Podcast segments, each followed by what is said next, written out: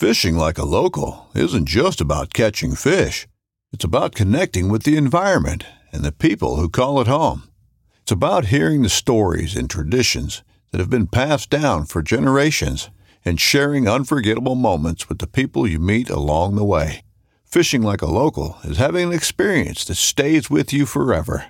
And with Fishing Booker, you can experience it too, no matter where you are. Discover your next adventure on Fishing Booker. This upcoming concert season will be all about the boots, and Tecovas is your stop for the best in Western style. Tecovas has seasonal and limited edition offerings this spring and summer, including men's and women's boots, apparel, hats, bags, and more. All Tecovas boots are made by hand in a time honored tradition with timeless styles that are always on trend. And Tecovas has first wear comfort with little to no break in period. It's hard to find this level of comfort paired with this level of style.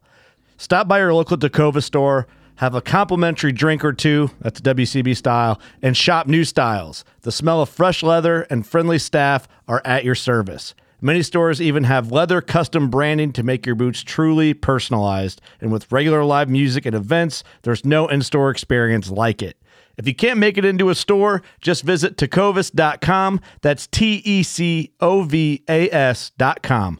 They offer free shipping on all boots, as well as free returns and exchanges, and ship right to your door. Go to tecovas.com and find your new favorite pair of boots today. This is Scott Walker, And this is Steve Roger of Into the Blue. and we're on Tom Rowland Podcast.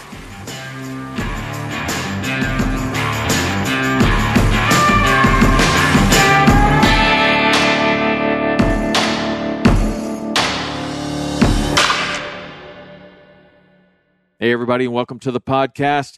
Got a great one for you today. I was able to sit down with a couple of people that are probably the most popular request when I ask for suggestions on, on the next guest. I get a lot of suggestions for the hosts of Into the Blue television, my friends Scott Walker and Steve Roger. And, uh, you know, that's a show that we produce. And it seems like it would be very, very easy for me to get time with these guys and I get plenty of time with the guys. But the problem is is that usually we're fishing, you know, 10, 12 hours and the pretty much the last thing they want to do is sit down and talk to me anymore. So it's been very difficult to get them pinned down, but found a little time and I did get them pinned down and we also have another of our crew, Jake Perry, who does our underwater he joins us on this one. And uh, we had a very cool story that happened that Jake was a part of, so you get to hear his perspective on that. A swordfish attacked him in the water. Seriously. And if you don't know about swordfish, they're no joke. No joke at all. And we actually got very lucky on this one. Nobody got hurt. So you'll hear that story, and you'll also hear the origins of both Steve and Scott, how they got to be where they are today, and the path that led them here. So, I am excited to bring you my friends, Steve Roger and Scott Walker of Into the Blue. So, here we are. You guys ever done a podcast before? That's be my first, buddy. What do you think? Isn't, isn't it as great as you Just as exciting as I thought it was when you were chasing me around a month ago. This is my first one too, but So- it feels just like a radio show, and I've done plenty of those. yeah, it is. What about you, Jake? now he's got shell Expect shock. more of that. I, I get it. As soon as you hit the record button, clammed up. He did. Earlier, he wouldn't shut up. He did. Okay. All right. Well, so how did you guys? Uh, so many people want to know what how you got started with your fishing career. Who wants to go first? Scott. No problem. I, I, simple as that. I was, uh, I was needed. My aunt and uncle had a boat and needed someone to wash it on weekends, so they, I got to go to the beach on weekends. Where hang out. it? Where is this? That'd be Ocean City, Maryland. And we'd take the boat out on a Friday, Saturday. Then I'd spend all day Sunday washing it for them while they get the beach house closed up, and then back to school on Mondays. And by the time I was 14 years old, I started uh, washing boats and then blue fishing. And then that wasn't enough of a challenge for us. And then it was tuna fishing, marlin fishing, and traveling the world. It was really that simple. What about what about what did it look like to go from doing it as a hobby or something that you just love to do to doing it for pay. It had to happen. Uh, I couldn't be on the water enough. So to be to satisfy my needs to be on the water all day, I had to start a charter business. Just so that I mean, you just can't fish on weekends when you get the bug. So, Right. Where did the charter business start for you? Well, we, as much as we fished in Maryland, it was still a short season. So we would put the boat away in the Chesapeake for the winter, and then my aunt and uncle would travel to different places for their winter vacations. And we ended up in Duck Key, Florida, uh, at the Indies Inn, which is now Hawks Cay Resort. They fell in love with it and decided, let's uh, bring. Why winter? Leave the boat in ice in the, up there in Chesapeake Bay when we can move it down here, live on it, and fish all winter long on Christmas break, spring break, and stuff like that. I mean, I, on a side note, I I was quite a basketball player in high school, but I could never go the I could never stay for the camps, so I ended up just playing high school and AAU level because I was never available for what the coaches wanted. but it was fishing was more important to me. Went from weekends and vacations in the Keys to building a home and then started charter fishing right there when Indies Inn transferred to Hawks Cay Resort. They needed all new boats, nice boats, and we were there, right place, right time. Yeah. As simple as that. And then then you had your charter service there until what a cu- couple years ago? Till just three years ago. Started with my aunt and uncle with the boats were called the Huntress. And when they retired from fishing and uh, left the Keys to move to another part of Florida, I stayed and then started finding jobs in Maryland with people that were more than willing to bring their boat to the Keys for the winter. A nice place for the boat to be safe, for me to run it a little bit, and for them to have a nice place to come catch fish in the dead of winter up in Maryland. Hmm, that's cool. What and then then on the other side of the coin, you two guys, Conch, born and raised. Perry and I. Yeah. Yep. Yep. My uh what do you want? The story? Yeah. You ready for the story? yeah. All Hit it hit me with it. I'm gonna hit you with it. So, I guess for my start, it was the fact that my parents, my dad was a school teacher, 35 years, Key West High School. My mom worked at a, a a credit union, and I don't, you know, I don't think we were extremely well off, but we had uh, one car. They share. My dad used to ride me to school on the back of his bike, and uh, he dropped me off, and he'd go to the teach at the high school. And you know, through that, my father would subsidize his income through commercial diving for lobster and spearing fish, and you know, fishing for yellowtail snapper. And so every weekend we'd spend. One of the boys, I had a brother, and one of us would spend the um, the weekend with my dad fishing. The other one would be with my mom, and then we'd flop the following weekend. And I think that um, that income was needed. You know, he needed to sell those lobster, or it allowed him to, you know, pay for the house and and and um, and and be uh, prosperous being a school teacher. Because as you know, they don't pay school teachers much. So through that, I think that's what got me uh, on the water every day. Just learning that uh, I can make money at it um, which is crazy to say. I mean, I loved it. Don't get me wrong, but I, I, just it was to me it was a way to to to get outside, get fishing, and we are actually making money. So you know, as a young age, I think as my dad started, uh, we'd be on the boat, and uh, he had a partner, and he would we'd want to get paid, you know, because we were making money, and we and he said, "Oh, I can't pay y'all, I can't pay y'all." And he didn't want to. My dad's like, "Hey, we need to pay the boys. They're actually putting a lot of fish in the boat." We need to start paying the boys. Or you know they're getting older. They they got girlfriends or whatever. We need to pay these boys. And uh, he's like well let's just let them do their own cooler and see how that goes. So me and my brother were super stoked. We're like oh our own cooler? Okay cool. So we pull up the first spot. These old guys are trying to get their gear on. We're already in the water you know? Um you know we're coming up with you know hogfish and grouper speared and we got you know next you know uh, you know, we got the cooler full, and these old guys are like halfway there, and they're like, okay, well, let's give them uh, 3%, you know, and so it started there. And then we slowly, you know, got paid to go out with them. And then we started our, you know, doing our own thing. You know, I started just um, spearing fish whenever I could and commercial fishing, kingfish or whatever it was. And, uh, you know, ultimately we were doing lobster, making a lot of money. I, I mean, you know, there was a, in the heyday, we were, I didn't have plans on doing much other than commercial fishing, you know, it was, it was good money. And, uh, am I supposed to keep going or what? Yeah. Yeah. Yeah. No, no. I'm, I'm waiting to see how it turns into hook and line. Yeah. You mean guiding? Yeah. Yeah, yeah, yeah. So basically, how it turned into hook and line was I was at the marina. We were commercial fishing, And, and and it's different for people listening and don't know about commercial fishing. You know, we're not doing the deadliest catch. We're not running these giant nets and we're not running these giant traps. We were commercial fishing, you know, catching one fish at a time on a rod and reel. You know, diving crawfish, catching one crawfish at a time. We you know snorkel gear, scuba gear. Uh, I was at the marina and a guide, some Bill Oliver. He'd been around forever. Some of the you know original pioneers of of this light tackle whole industry. You know the whole IGFA, the Met, or whatever, them keeping line records. I think a lot of that, I could be wrong, but a lot of that originated right there in South Florida, Miami, Key West. Everybody came from Miami to Key West to get involved in that great fishery. And the Met, the And Met the- tournament was huge. Absolutely, absolutely. And so uh, this Bill Oliver had accidentally had two sets of customers show up at the same time. He had messed up, messed up on the books, so he was panicking a little bit. And then I just happened to be there, and he looked over at me and he said, "Hey, Steve." I'm like, "Yeah." He's like, um, "I need you to help me out." I'm like, "Well, what's that?" And he goes, "I need you to take these uh, these guys fishing." And I'm like, "Well, Bill, man, I'm going spear fishing. I got my buddy coming. You know, we're going to go out. It's crystal clear. There's a bunch of black groupers out there." Like, I don't know about that. He's like, come on, I really need you to help me out. He says, I said, well, I don't even know. He goes, I said, what are we going to fish for? He goes, tarpon. And I said, well, I've never tarpon fished before.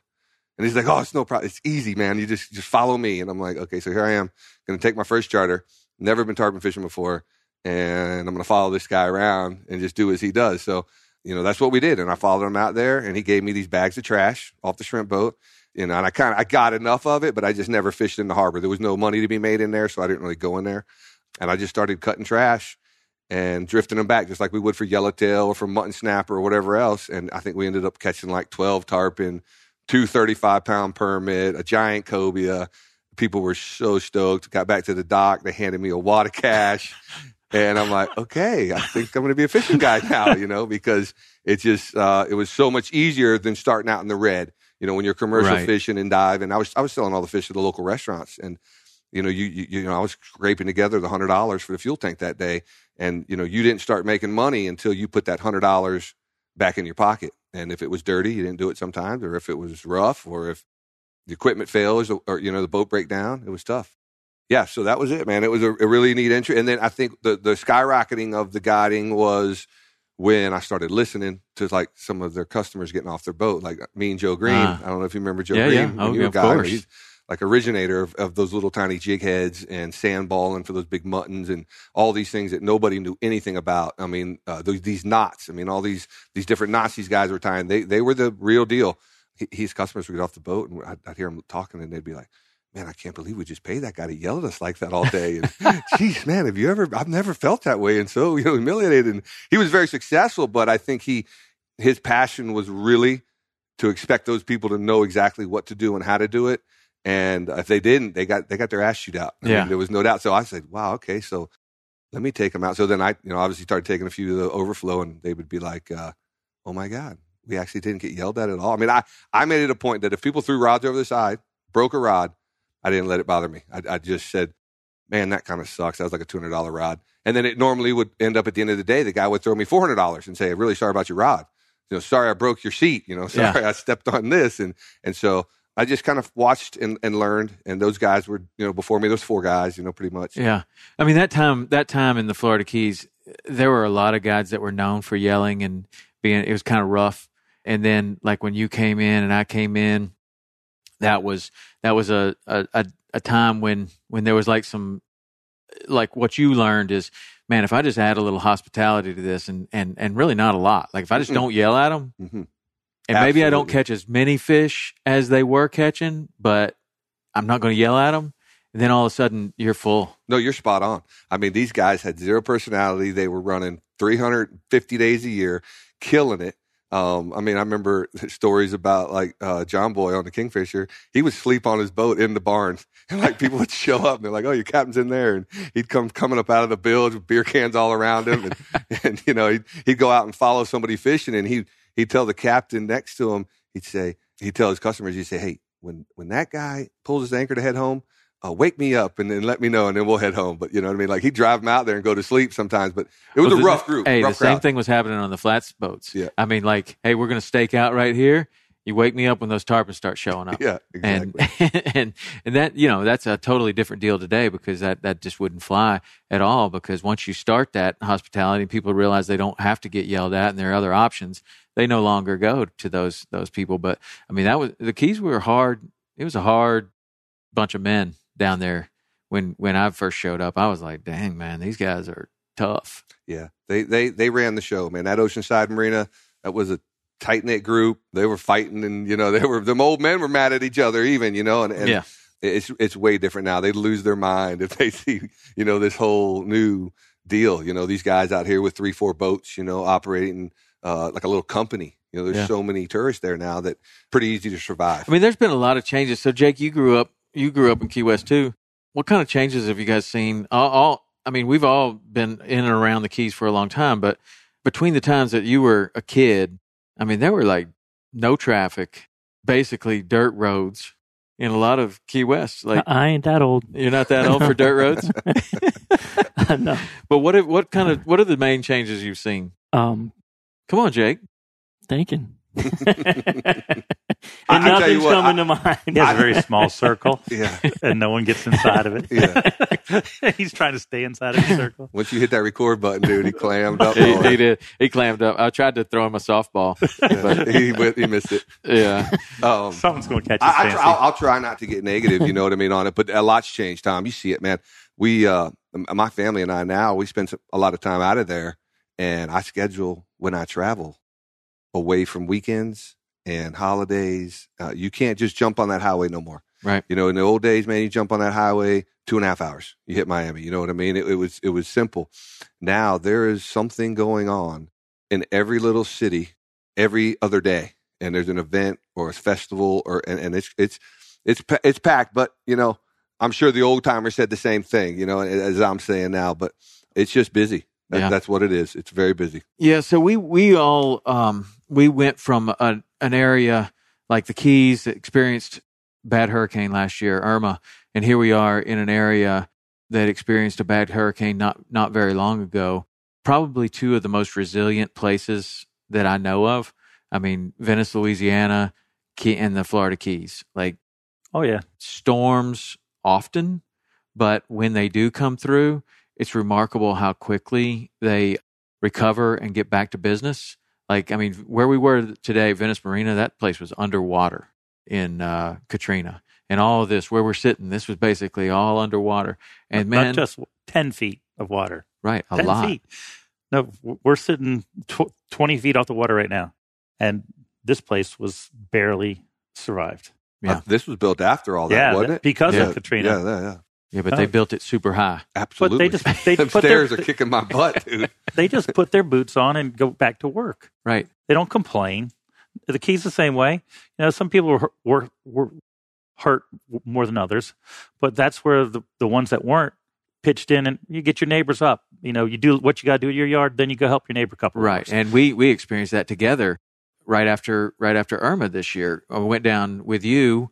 We couldn't get in by car, so we went by by boat and I thought, man, if I can if I can do something to help you guys, then I, I will. And we went down there and the what I saw there was so similar to what I saw in Wilma. You know, we got hit with Wilma really bad and and the the neighbors all pulled together, but they're on Duck Key. I mean, that is a particularly you you have a really special community there and you know every single person and we're going in everybody's house and emptying out their refrigerators and then you've got your neighbor i can't remember what his name was but he's got all the heavy equipment Yep. like the Captain i Bob. mean Yep. captain bob got that place months ahead of the surrounding areas before anyone's allowed in by car. Right. I mean, it, it was, it's really special to see how the community will pull together and how quickly, like, I mean, like Robbie's, they were back up and running, feeding those tarpon, built the dock, you know, right away.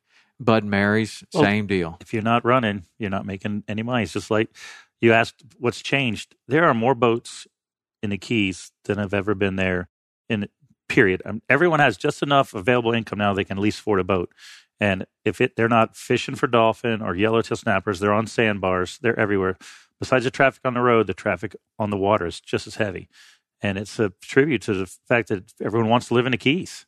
Yeah. And uh, they're willing to pay the price of getting hit by a storm, but you know, if they get in the right neighborhood, the right friends, they're going to lose something, but within a few months, they're going to be, you know, back the way they were. Now, the Keys are 150 miles long. A lot of people that listen to this may want to go to the Keys, but may not have ever been there. And and when a storm comes through, like when Wilma came through, it really hit like where I was in Key Haven, just a couple miles up from Key West. Key West did okay, but still got hit a lot harder. You got Islamorada that barely got, or or, or no, I'm not going to say, say, barely duck, got duck anything. Key. Yeah, but I mean, some places are a lot better off than others just because of of wind and where it's located and all that.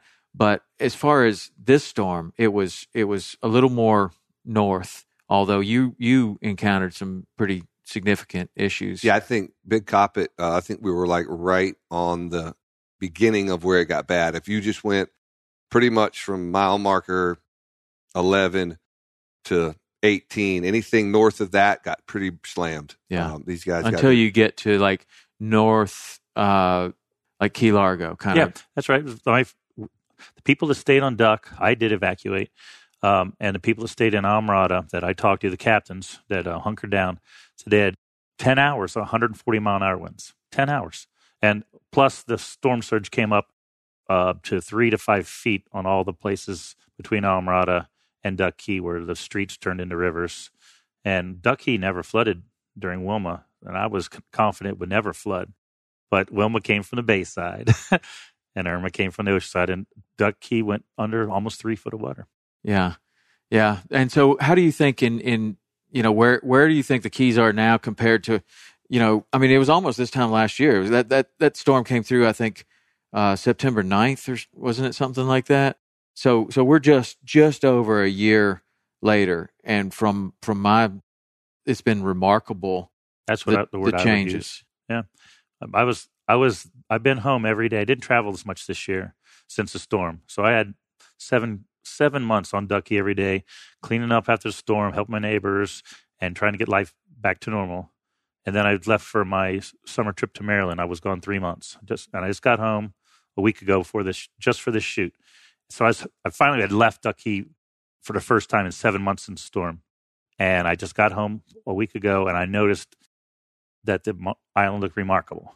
I didn't think the green would be back, uh, the palm trees would be back. But the Keys are, I mean, they've been going through these cycles way longer than we have.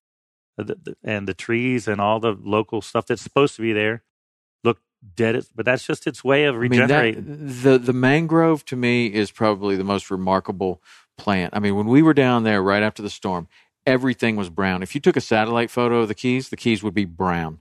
And those trees, they look all gnarled and, and beat up anyway, but when the leaves are off of them, they look as dead as dead can get. And then you're like, well, those are never coming back. Few months later, they got they got leaves on. I mean, it's I, I find that to be amazing that that plant can handle that kind of wind and being underwater and actually growing you know, I mean, they grow right on the salt water, but that's got to be the toughest plant in the world. But yeah, the I, I, find the Keys and this area of Louisiana to be to be quite similar. I mean, you got it's a basically a peninsula that's coming down, and the Keys there it's just a chain of islands. It's all connected by a bunch of bridges to the end of the road. And here in Venice, it's the same thing. It's just the end of the road. And here we have this Mississippi River that creates one of the great, it has to be one of the greatest sport fishing areas in the entire world. Do you guys see similarities between the Keys and, and Venice, both with the personalities and the, the storms and kind of everything that has to go into it? I mean, they're fishing generated incomes for is half of it, more so here. Well, no, let's not. They got oil here. You got roughnecks and fishermen side by side. In the Keys, you have tourism and fishing.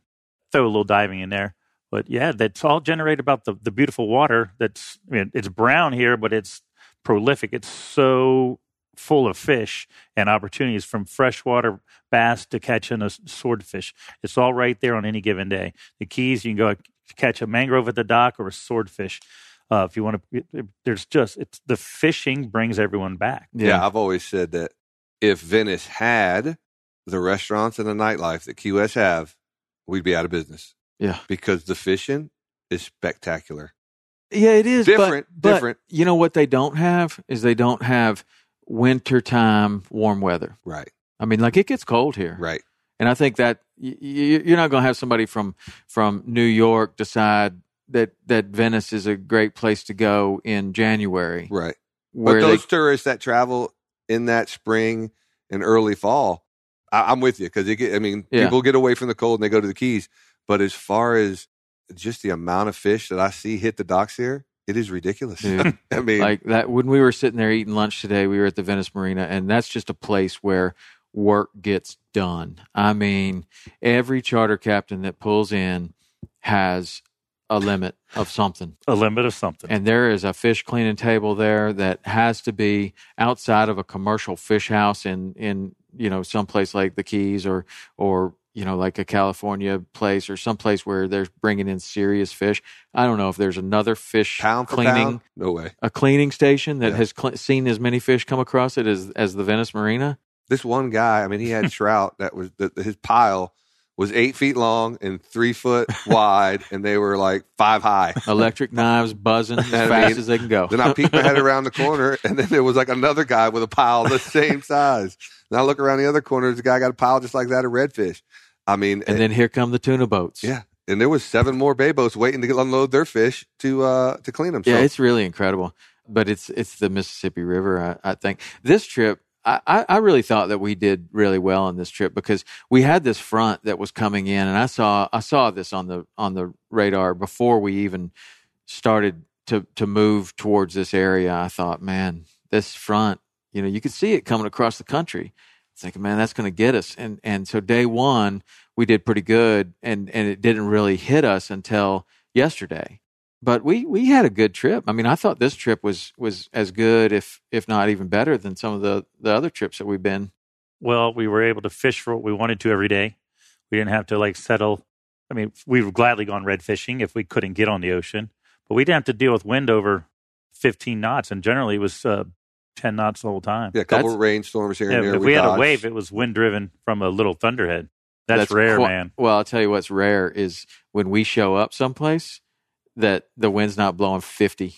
Well, I thought I if thought it was going to coming to happen. town, don't visit. I, I was watching the weather. I was watching these guys and what they were catching prior to us coming, and it was slick every day. And I'm like, oh, there goes our days. There's our days. There goes the day. Should have been us. Should have been us.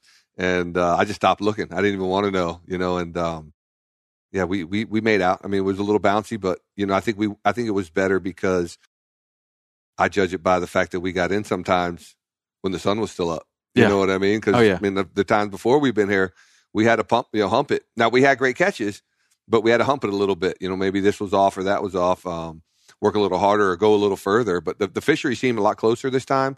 Those shrimp boats, you know, we we targeted more on that. I think the time before it was more of a oil rig. floaters, So- 85 Floaters, miles. Yeah, So we also fish the shrimp boats in in the Keys, but this is a different deal. I mean, first of all, you got yellowfin tuna versus blackfin tuna. I mean, we have blackfin up here, but they treat the blackfin almost like we treat the bonita down there, like not not interested. Uh, we're here for the yellowfin.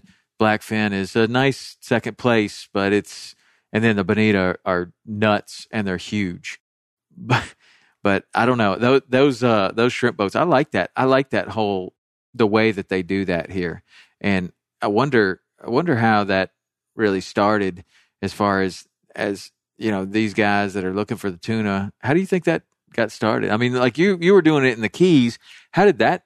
stories I heard was, you know, these guys were were basically getting the bait to catch these tarpon, and that that there was a huge tarpon fishery. I mean, that's it was so important to Key Yeah. West. Well, at Key, and, but there was a there was a shrimp there was a shrimp Fishery. factory Yeah. right there, right? So they Yeah. would bring the shrimp in, and then what I and this is a little bit before my time, but they would get the shrimp heads, and they would chum for bonefish with the shrimp heads. They'd chum for tar. I mean, you could chum for anything with shrimp head, uh, like a fifty pound sack of shrimp heads, and that was easy. And for some reason, that went away, and you couldn't get that any longer. And so some people were like, "Well, let's just go straight to the boat," and they've got all this other stuff.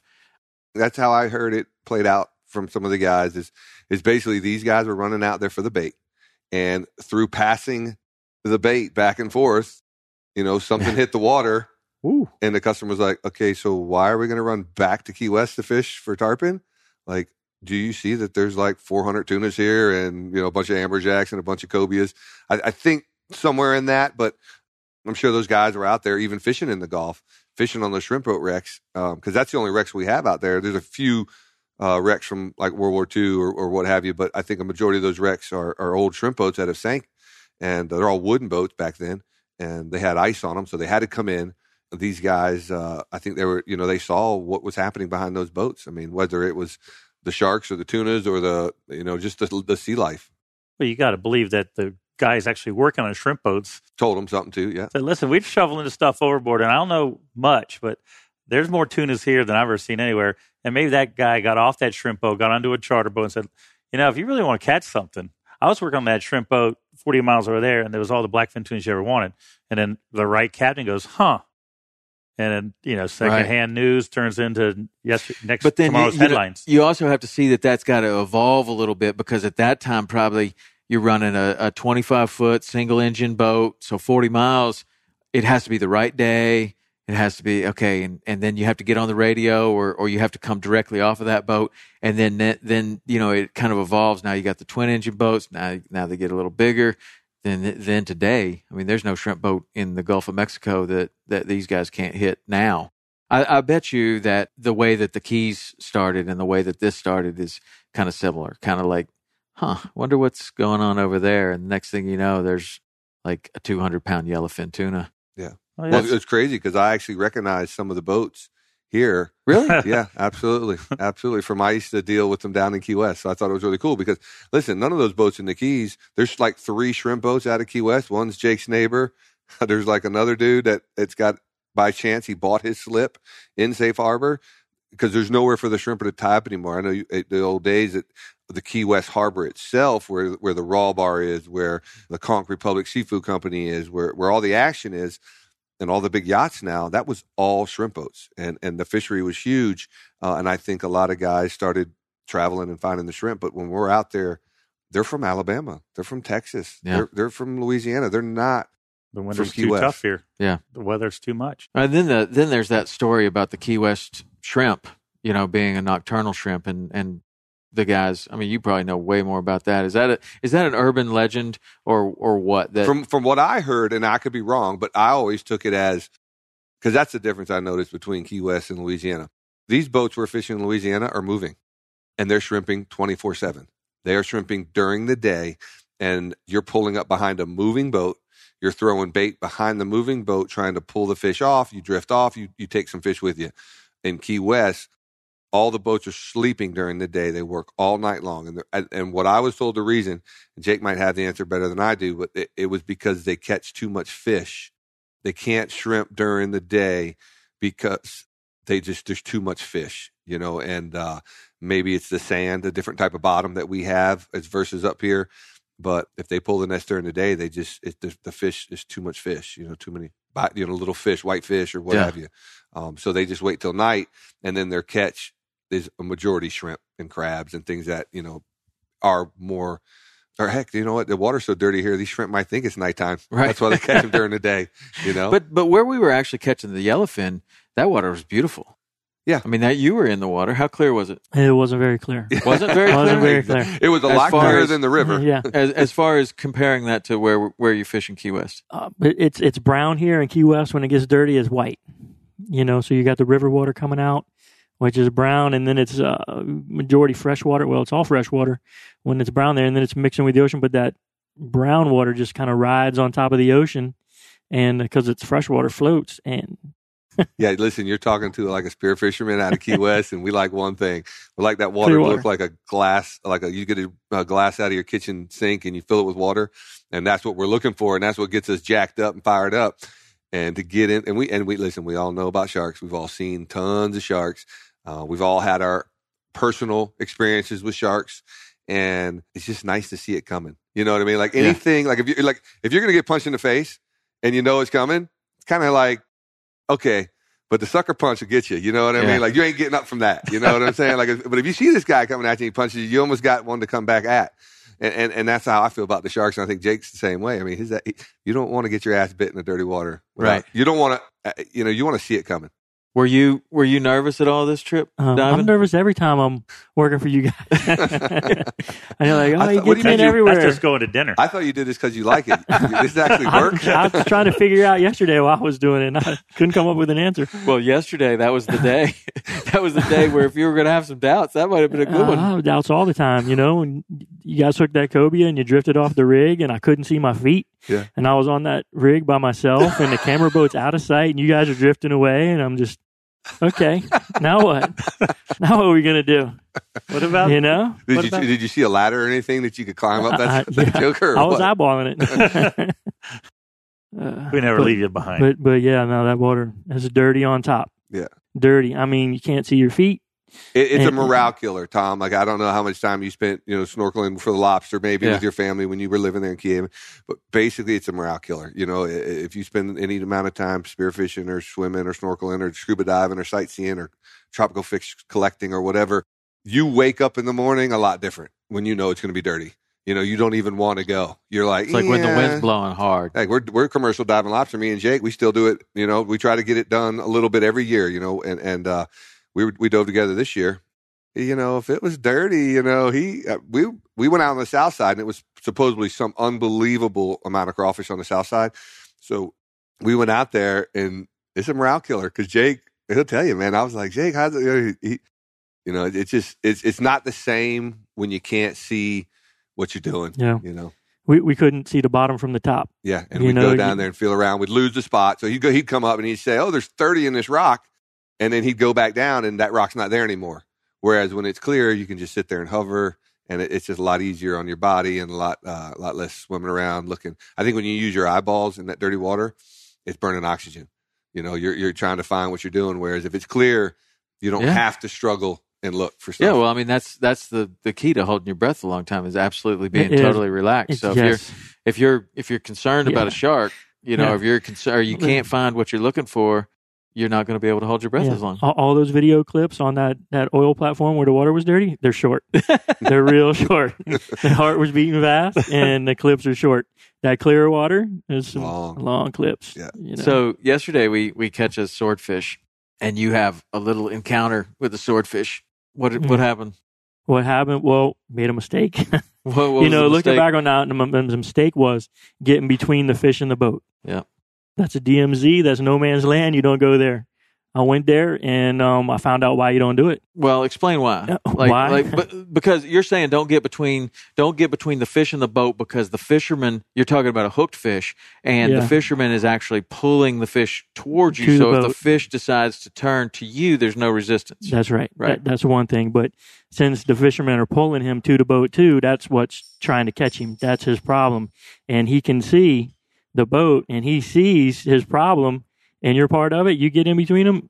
He was, I believe, just trying to defend himself or, you know, he's, yeah, he wasn't going lightly, Yeah, you that know? that fish was and not. I was between them. Yeah, that fish was not charging the boat at other times because he was fighting us. He's like, listen, whatever is messing with me is coming from that object.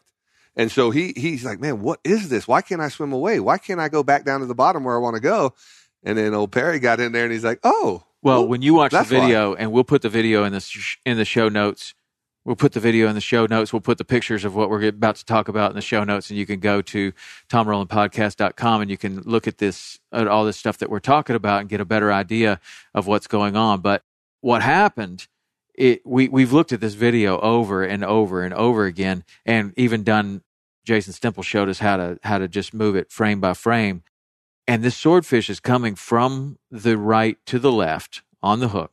Jake kind of pulls in front of it like he's talking about, and he gets between the boat and the swordfish. And he, all of a sudden, the swordfish is going right to left.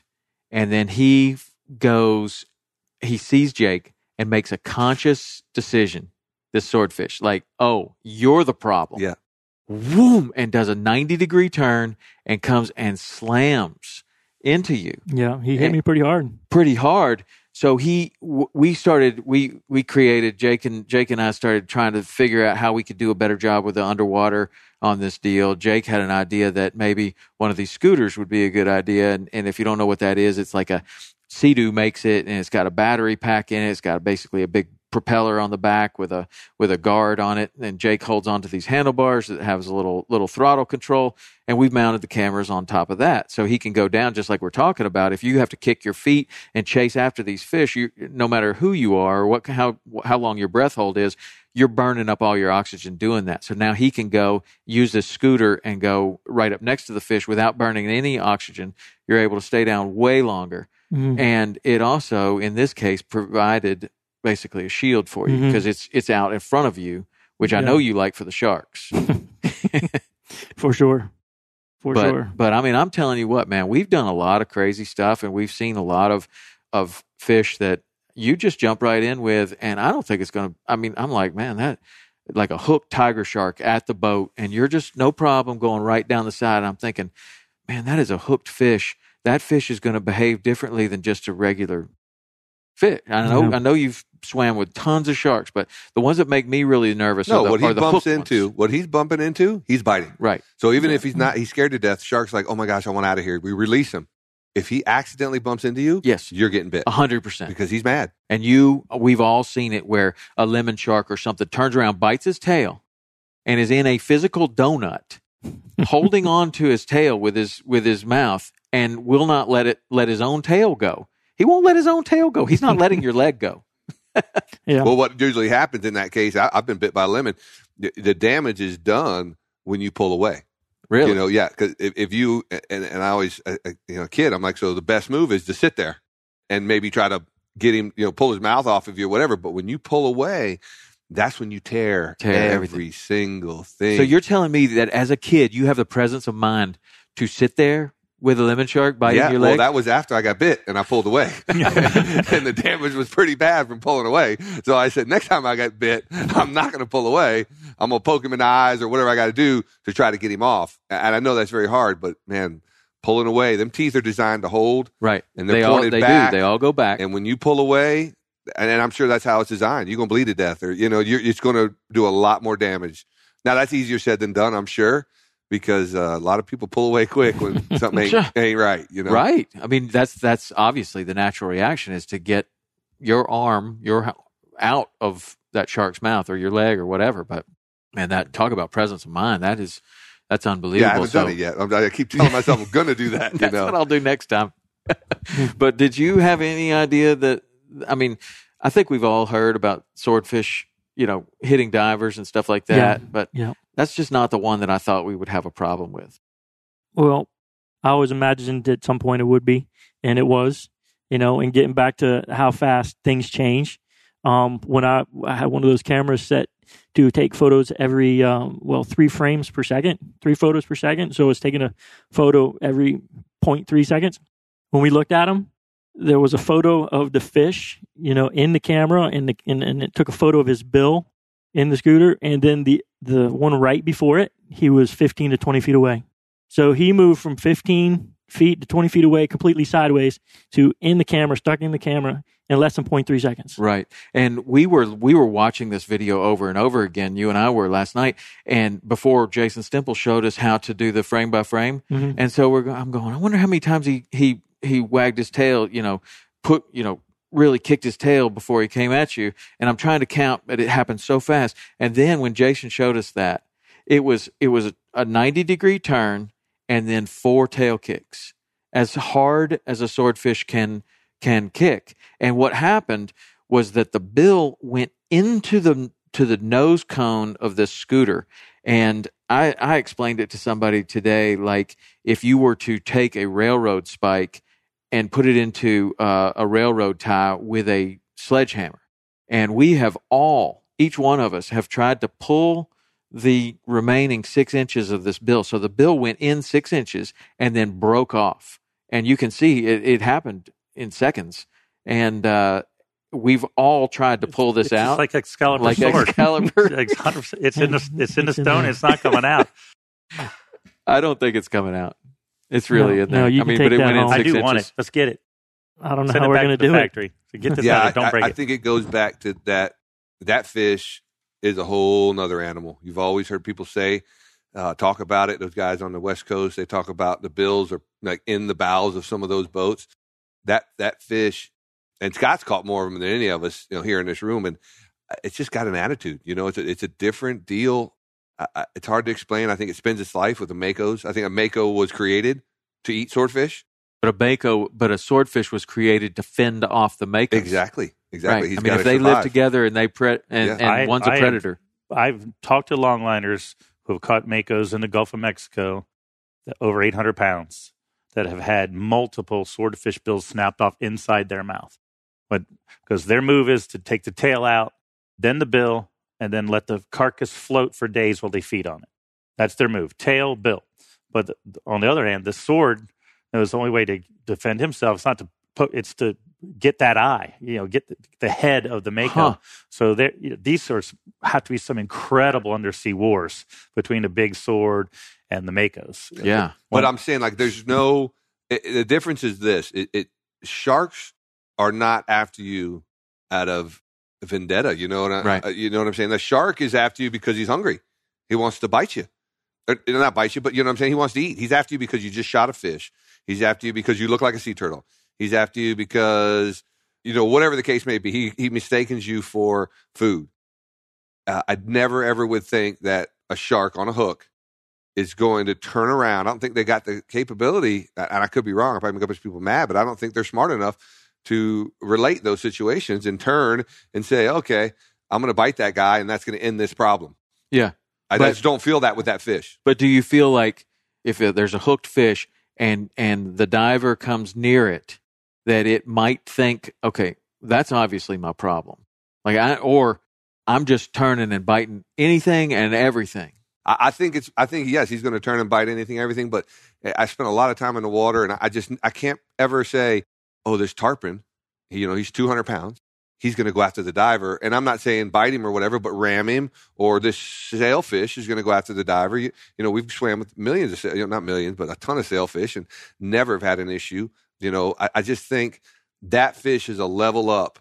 Uh, you know what? I'm a badass. I Yeah. run the show. You know well, what I mean? well, the swordfish. I mean, when we did the first swordfish show that that we ever caught one on Into the Blue, we did a really nice um, feature just on a swordfish, and we talked to some scientists and stuff like that. And I was just amazed at what a badass that fish is.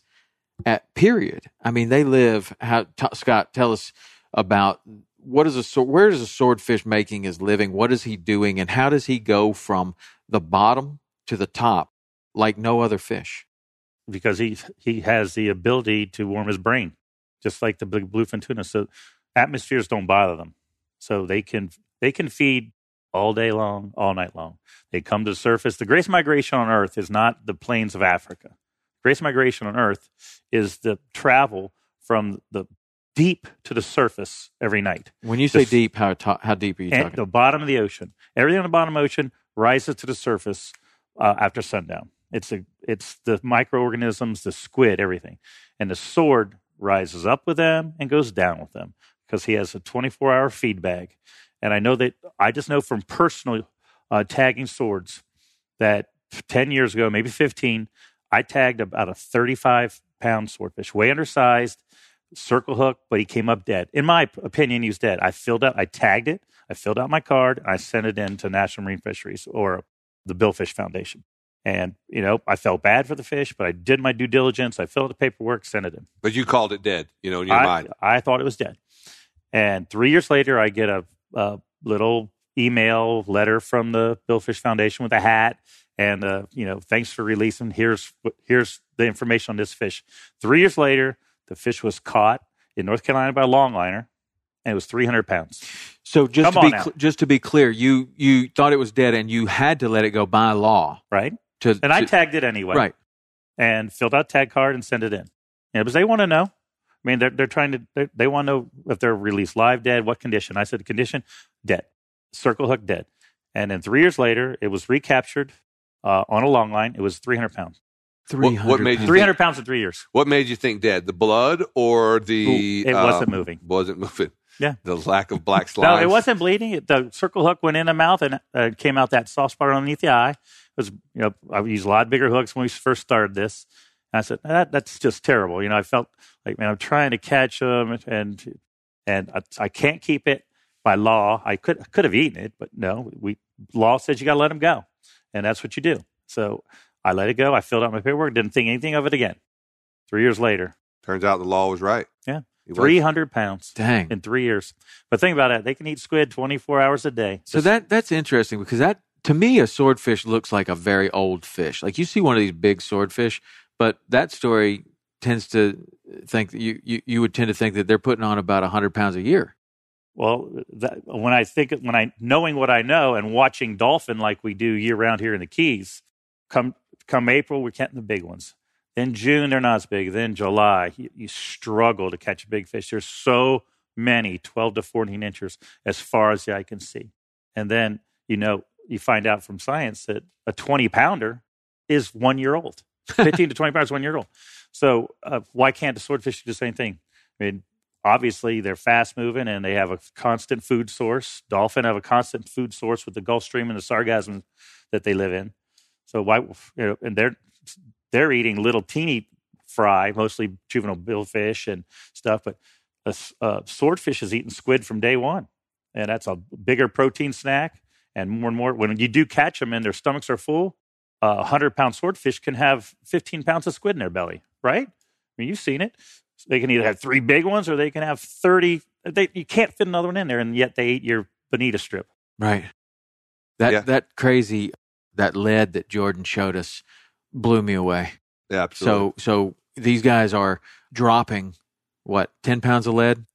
Six, eight, and 10 pound lead sticks. It's lead They're about 12 to 14 inches long. Yeah, they are as almost as big around as a beer bottle, and they're dropping that down to what had 1,600 feet. 1600 feet. And so that takes a long time to get down there. And that had, it looks like someone took a, took a, a file and just, just filed into it, but that's not what happened at all. A swordfish just beat the hell out of that thing and lead, I mean, lead's not very, you know, it's not like it's steel, but it's a little softer. But man, the it with way forced to bend it, for starters. bend it- Imagine, imagine a stick of dynamite like the Roadrunner would be using, and it was bent with almost two inches, at three inches up of inch and a half thick lead, and then the gashes. There was 20 gashes on this one lead. Yeah. He said it was one drop, one fish. It was early in his career. So he really he was trying to hook his first one, and nothing was going on. That the rod's going bomb, bomb, bomb, and they're just not hooking, just not hooking. When they finally the episode ended, they wind it up to see what's going on. Maybe their hooks turned over or something, and the lead was what the thing was beating sea on, monsters down there, man. beating on it. yeah, and, Do you- to not lose interest, you know what I mean? That's got to I know. hurt a little bit, but apparently those guys, they're It was, tough. it was almost as stupid as that dolphin you caught yesterday. yeah, exactly. exactly. That was amazing. we had a giant dolphin as we're releasing so i'm on the camera boat and and these guys are are wrapping up the show and releasing this or, or putting the the sword in the in the coffin box and i look down and i see what appears to be a 60 pound dolphin swimming right off the bow of the camera boat and i'm i'm jumping up and down and trying not to yell too much but i'm also realizing that this thing is probably going to swim off into the glare we'll never see never see it again and finally get somebody's attention. I'm like, 60 pound dolphin, 60 pound dolphin, 60 pound dolphin. And they scramble.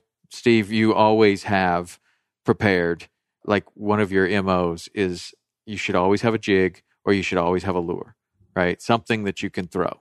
And pretty much every shoot, that spinning rod ends up somewhere. There's a there's a lure that usually catches everyone's shirt as you walk by, but it paid off paid off yesterday, big Oh, time. Absolutely. That but that fish, you know, that that made the show really and truly because we were coming off of this crazy high fiving session on the fact that we just, uh, you know, we actually pulled the hook on this swordfish at the boat. You know, this fish was done. The swivel was at the tip, and it was time to gaff him. And as he reaches over to gaff the fish, the hook pulls, and you see the squid fly out of his mouth, fly to the other side of the boat, and we're all. I'm like, oh no.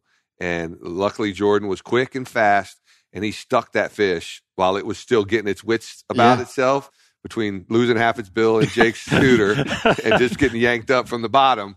Uh, he stuck him before he got away. But as we were just all just totally stoked that this thing didn't learn, uh, you know, turn into another lost fish because we had already lost two swordfish prior to that. It's just hard doing a show without the the money shot, and that fish was the money shot for all of us. You know, at any rate, uh, you know, and I we I one of us heard you say dolphin, and I, I ran back and snatched that uh, that lure. I threw it out there, and I, I I didn't even know where the fish was. I didn't even care. I just knew I needed to throw it real far because I didn't want to be short on them.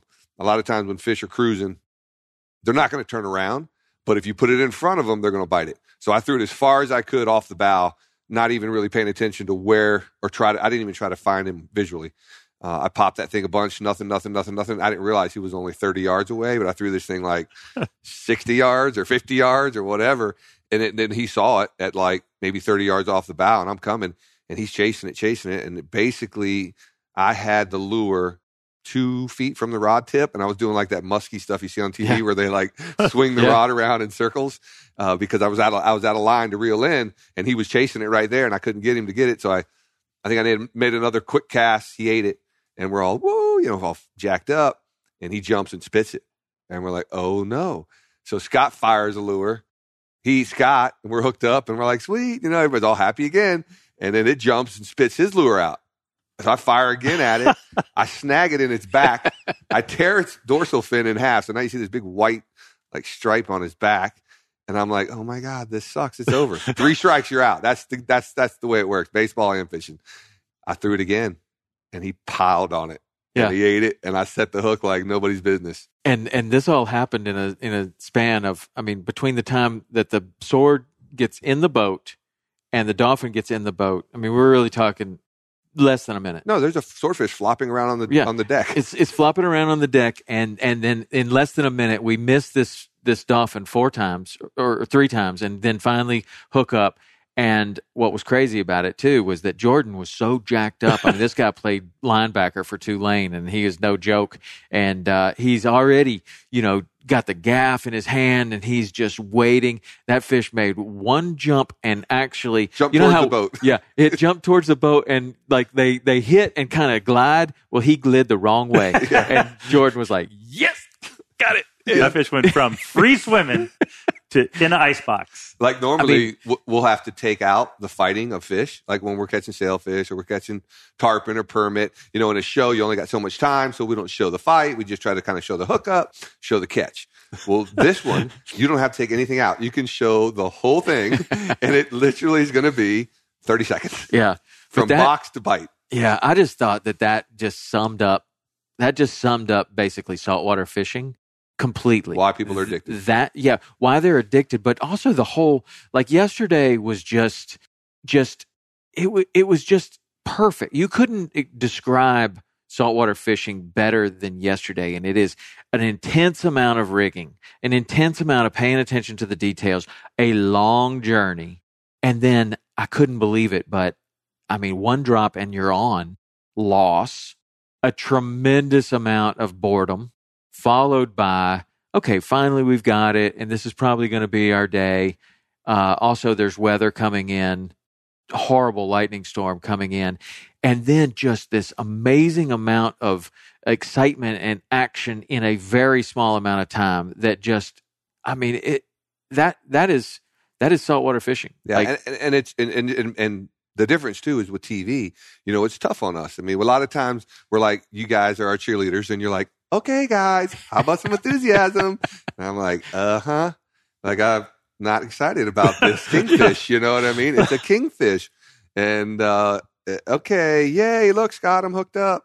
And, you know, we're trying to be excited. And, and, but I love it when that kind of situation unfolds because that is a true natural reaction to why we're there uh, why people are spending this kind of money to come out to Venice, why people travel around the world, why people have $400,000 outboard boats, because you can't buy that feeling that we had in that block right there. Right.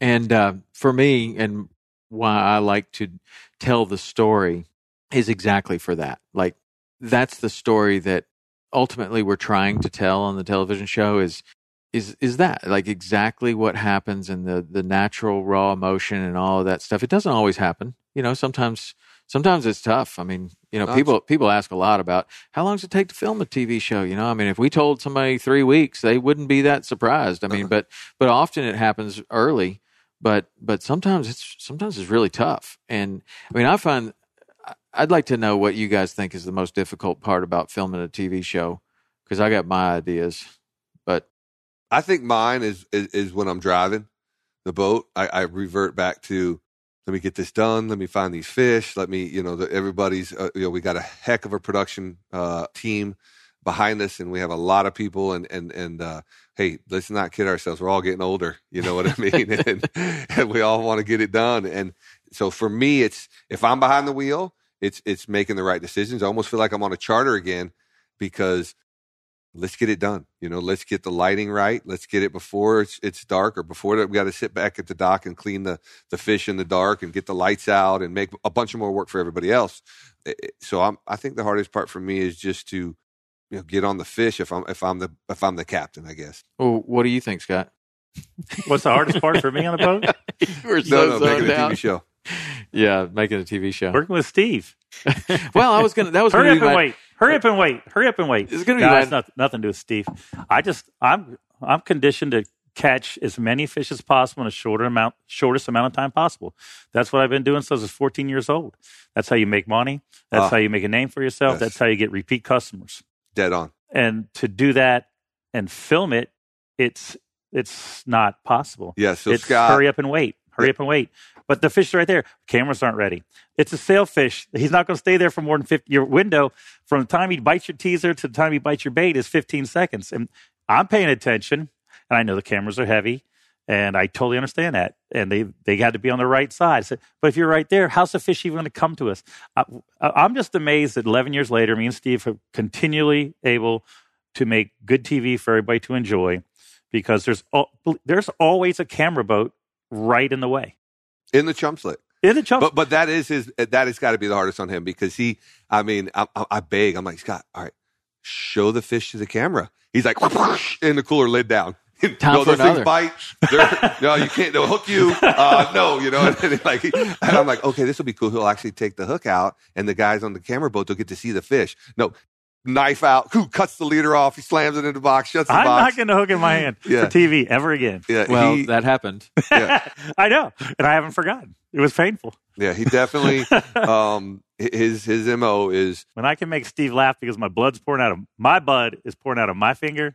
That's not good. But his mo is. De- I, I would I would agree because I see it, and and I think his hardest part would definitely 100 percent be having to wait on you guys. Yeah. You know? Well, it's frustrating to him because tournament guy, and I get it. But with me, I did enough guiding as whatever, and I'm like, well, you know, it's frustrating for us because you, you see what we're doing. We're pulling it back yeah. up to the rig. You see, we're holding this rod. We're not out here for a fun time. This, the, I mean, we are, but you know what I mean. The, the rain, the sun, the rain, the lightning, the storm, the weather, everything. Yeah, we're fishing. Pick it up. You know, pick pick the camera up. You know, it's it's uh. No man, you're you're acting like I don't know. I mean, it's it's it's you know 14 years of the same frustration as a as a fisherman and a tournament fisherman that's what I'm supposed to do. I find that to be the hardest thing ever. When when people ask me like, "What what do you think? What's what's hard about filming a TV show?" and I'm like, everything. First of all, like you're out there when you first start, and and you know you you pull in and you got the everything perfect, and you catch a few fish, and and you're thinking, okay, great, this is going great. Now you have this burden of someone doing donuts around you while you're doing this. And all of a sudden you're doing things or you're being asked to do things that you would have thought previously were completely impossible.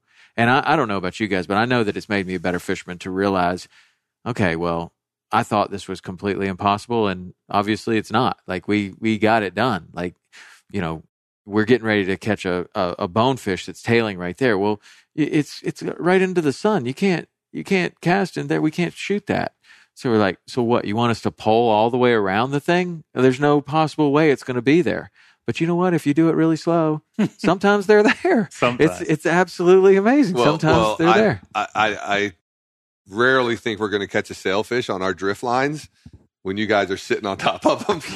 I'm I know. I won't even look that direction. I just look at the kite. I'm like, yeah, I'm not going to bite over there. But uh, sometimes they do. Yeah, yeah. yeah Mostly no they bite on the other side of the boat. Uh, how about can't see them. the reason that you guys are the hosts of Into the Blue is because you're both the real thing, coming from two different backgrounds. Scott with the billfish background, you with the commercial fishing, commercial diving, center console background. Steve, you know, you are both incredibly capable captains you're both incredibly capable fishermen and you probably think about things a little bit differently. How is that how have you guys figured out how to have two captains on a boat? Because I mean, it's really difficult to have two captains on a boat, but you guys seem to have pretty much worked it out. I mean, obviously, there's times where you think one way, you think exactly the opposite way. Well, that makes good TV. Yeah, well, it does actually. Eleven years later, But but I, I think we're experts at, at our own. Uh, we have our own.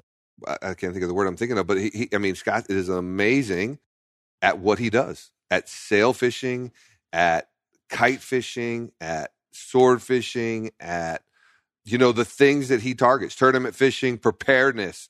I mean, just and and, and my uh, forte, I think, is bottom fishing or or reef fishing and snapper fishing. I never even knew how to snell a hook until I met him. I never even thought about snelling a hook. He brings him circle hooks, and I'm just pissed. I'm like, what are these things, bro? You know, ah, you know, and and and you know, so he he's an expert at what he does, and and I think I don't I don't do those things often, you know, and, and I think he yeah he bottom fishes as well, but not as often as I do. Just like yes, I sail fish as well, but nowhere near as often as he does. So his knowledge of of of the blue water and, and trolling, even you know, I mean, dude, when I go dolphin fishing, I literally walk in the store, I grab a pack of ballyhoo, one pack. I have these two beat up lures I've been pulling around for six years. You know, I hook the ballyhoo through the eye and we let it rip. You know what I mean? And I pull, I when we have a he show, goes to sleep and tells his customer, "Let me know when that rod bends." exactly, exactly. And, and drive this boat, follow that blackbird, wake me up when he hits the water. And and and then uh, I show up at the dock when we got to shoot with Scott, and we're doing a dolphin show. This joker is like a thousand miles a minute. There is forty-seven rigged ballyhoo. I'm like, are we selling those to somebody? Like, what are we possibly going to do with all these ballyhoos that are pre-rigged? Like, I'm like, what? Not Uh, pre rigged, he rigged. yeah, he rigged, pre-rigged by him. Poop is removed, eyeballs removed. I'm, I'm not, dude. I, I take a spring and I wrap it around its head, maybe you know. And uh, I, I get it. You know, there's a whole different. I, I came at it way differently. You know what I mean? I just came at it with tie this on, it works. I think Scott with the tournament and the blue water and the Maryland and the and the, and the trolling and the marlin fishing. I think every count, every bite you have to make every bite count. The attention's in the detail. You know, everything needs to swim, needs to be perfect. Whereas I think a lot of my, uh, you know, amazing catches that I've had are just right place, right time. And I truly feel that my confidence is there because I've, I've made it happen with a chicken shit rig. And I like to think that I bring a little technology into Steve's life. absolutely, as much as he wants to grasp, it's all there for him too.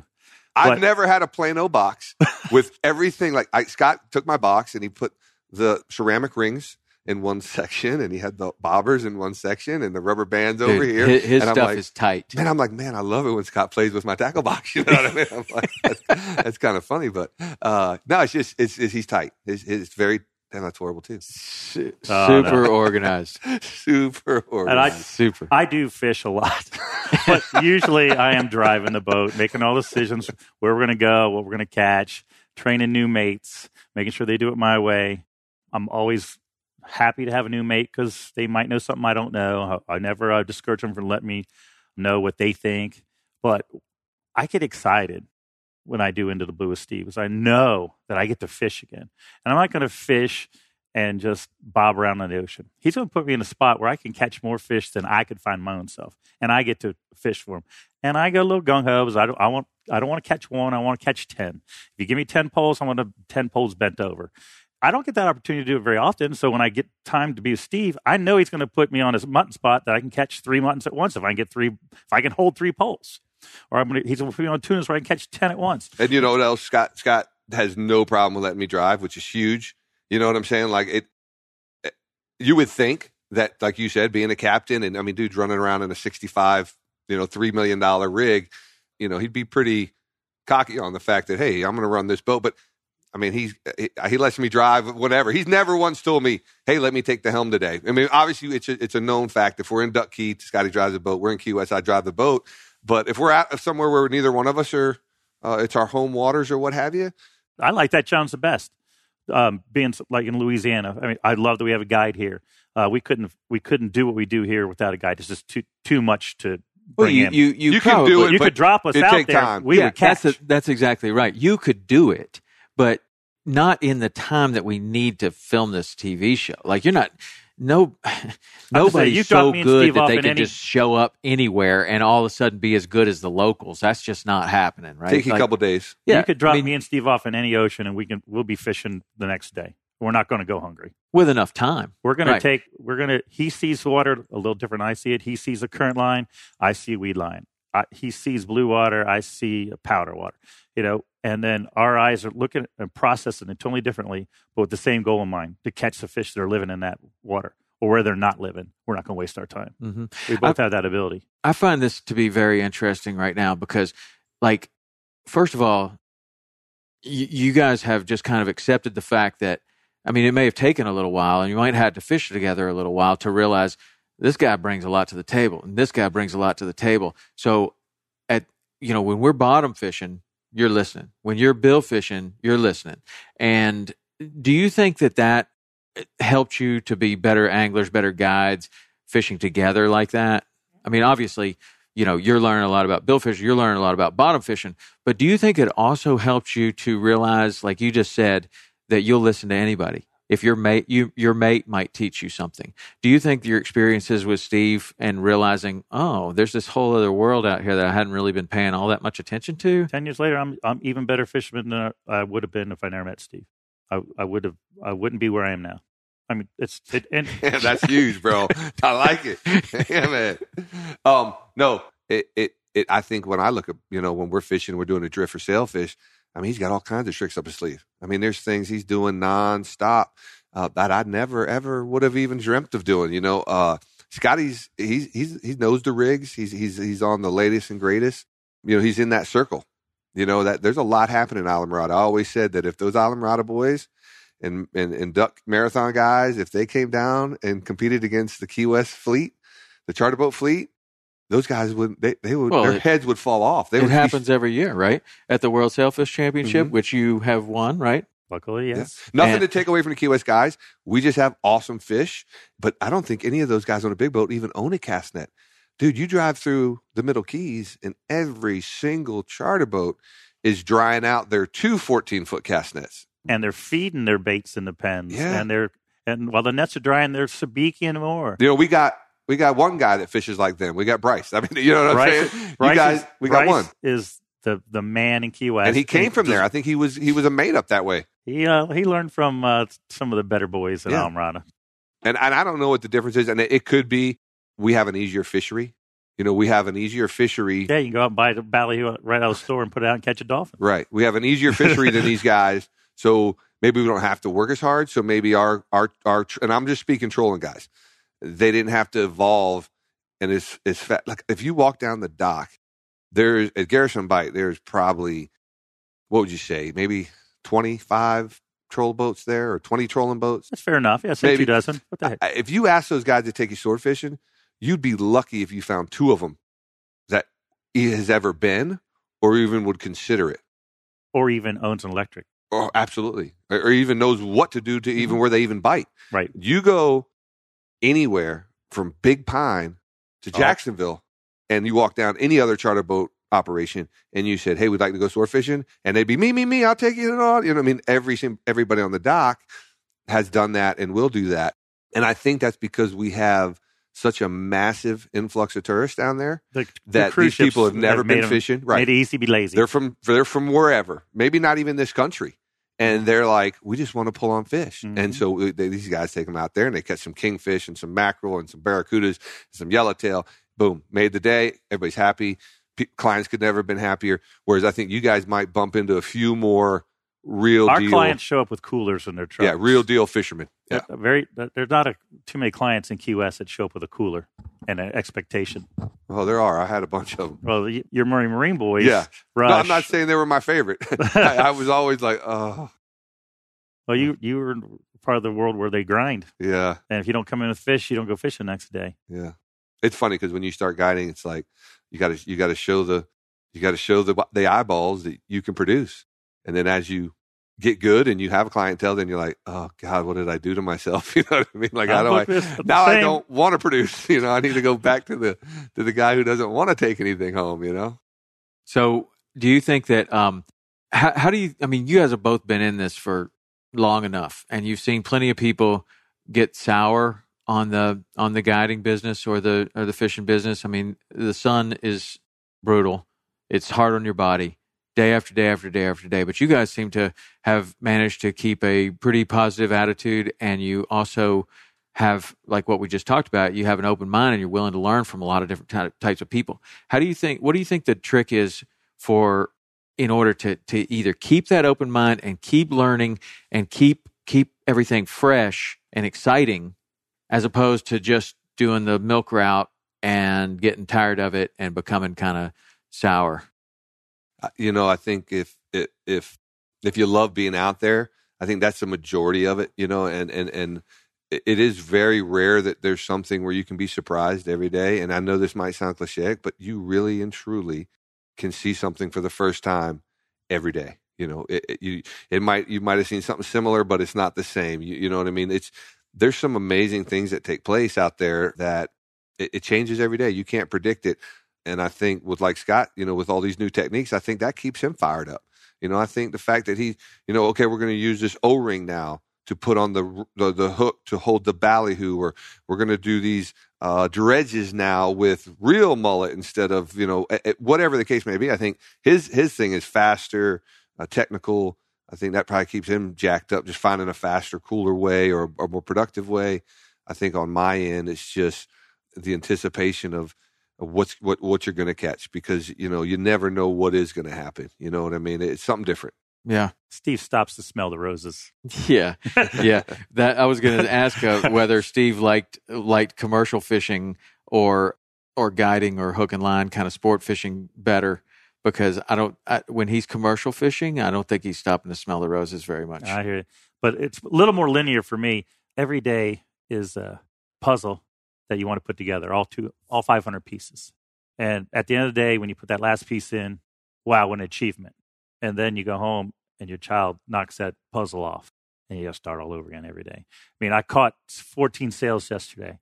I'm jacked up to go catch 14 more. Next morning, the water's gone. Where where is it? Bait's gone. Bait's gone. Bait's dead. Wind's the blowing. The puzzle's been destroyed. You got to find the first. You got to find the four corners every morning and start and to to get it done. Absolutely. And that's that's how I, I approach every day. I got to find the four corners and then I can get this thing going How often do you put put the final piece in the puzzle? every day. You do? Dang, Dang, dude, that's strong. into the blue, baby.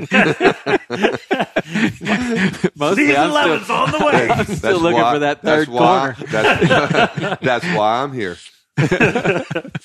well, man, I know that so many people love love Into the Blue. I mean, it's I've had when I put it out there that I wanted to have people give give me their suggestions. I, think that you guys are right at the top, and and uh, I know for for you know we talk about learning and we talk about you know keeping your mind open and learning from other people and and the experience that I've had watching you guys create this show and and helping in whatever small way that I can has made me a thousand times better fisherman. I mean, to watch what both of you are doing and then bring little pieces of that back into my world, whether it's just by uh, by principle, like oh well, Scott does it this way, and we could we could kite fish for sharks in the backcountry, or we could you know Steve does this and maybe we could go out there and try that and and you know sandballing or or any of these things. And all of a sudden you take I take some of these little things back into my world or maybe it's just I learned how to throw a cast net a lot better or maybe it's whatever. But watching you guys has been it's been really incredible. Before I did this Rich was the offshore guy and I didn't know much about offshore fishing but I'm the production guy. So this kind of fell into my world and it's been really fun. I mean, it, it really has been. And uh, both of you guys are amazing fishermen, no doubt about it. But uh, what about goals for the future, Scotty? You got some goals for the future? Keep winning money. Keep winning money, and just so everybody knows, you're fishing in what type of tournaments and which tournaments?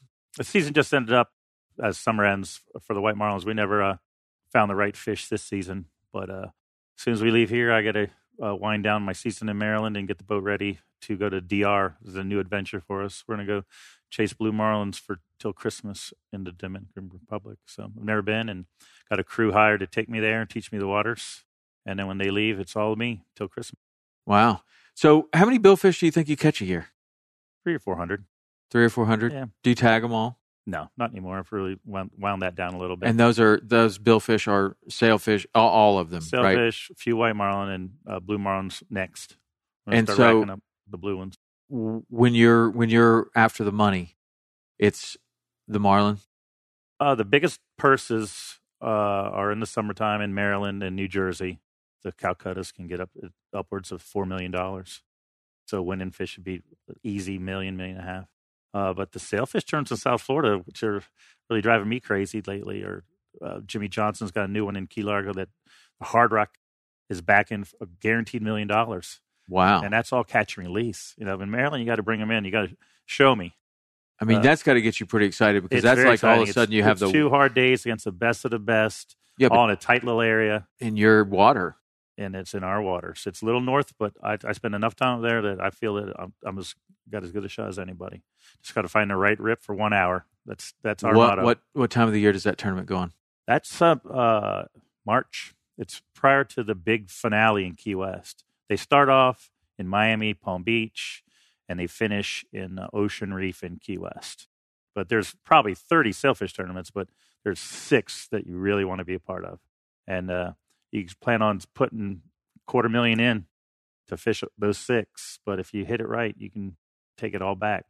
I mean, that is more. that is definitely a But it's, different. a, it's a lifestyle. that's a different, definitely a different league than than the redfish tournaments that Yeah. I used to fish in. Yeah. I mean, it was like a, a maybe maybe there might have been a thousand dollar entry fee in one of them, and and we had Calcuttas, but uh, there was a four. A four was was one of the familiar things that you said, but that would happen. But it would be like forty thousand would maybe be what you could win, not four million. What about you, Steve? What you got any goals for the future? Anything that you're working on? Anything that's important to you? Not just the kids, you know. I got I got a nine and eleven year old, and uh, you know, just trying to get them uh, more involved in out in the outdoors. You know, whether it uh, more comfortable with being on the boat, more comfortable with being in the water, uh, being you know doing the hunting and the you know fishing thing. Just raising those kids right. It's pretty much my priority right now. No really goals, man. I'm pretty happy, you know, that's right now. that's the ultimate goal, in my opinion. That's that's the ultimate. That's I don't think you can ever do go wrong with that. I mean, that's that's that's the most it's important. pretty safe to say that both of us are in really good places right now. Yeah, it seems like it.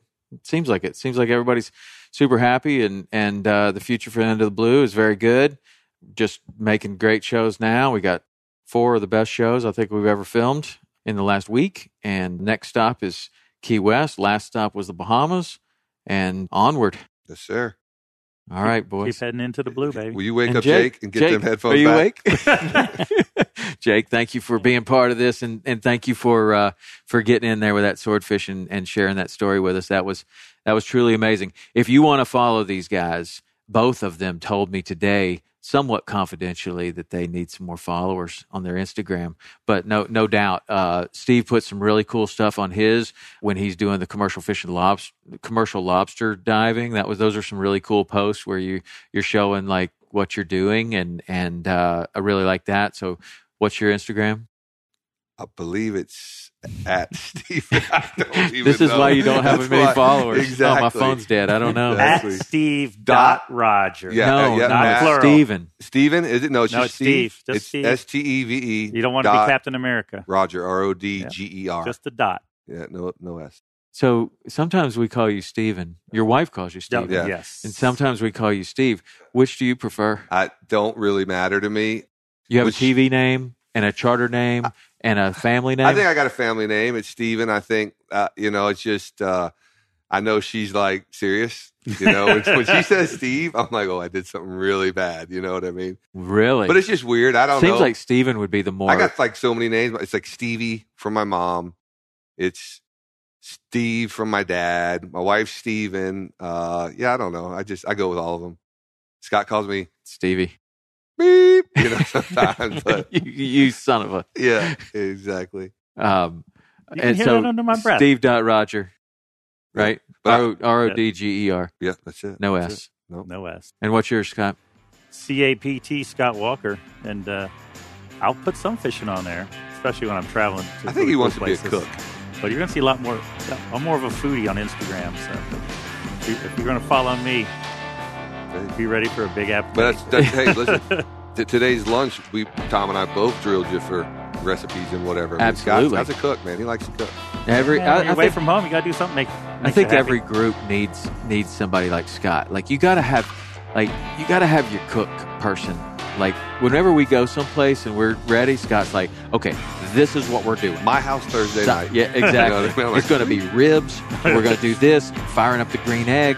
I mean, you you're Pizza and party. That's We're what I always like. on the green I always like that about Scott. Like a, a fish comes over the rail, and he's like, "Oh, you are going to be." In with some stewed tomatoes, and, and I mean he's already thinking about it, man. That that's that's cool, man. Brings I, great joy. It it really does. and you're a good host when you have one of those parties, man. That's it's a good host because the food is is incredible. But you can just see how much you enjoy it. I mean, you like really enjoy I the whole my job. process. Thank you for making it available to do it on TV as well. I love my life. I love my wife. I love my house. I love my island. I love my keys. Man, well, we got to end it right there because That's that's a lot of as- That's as, if there's any more love that's going to go on, Jake's going to start talking. All right, boys. Thank you. Thank you, man.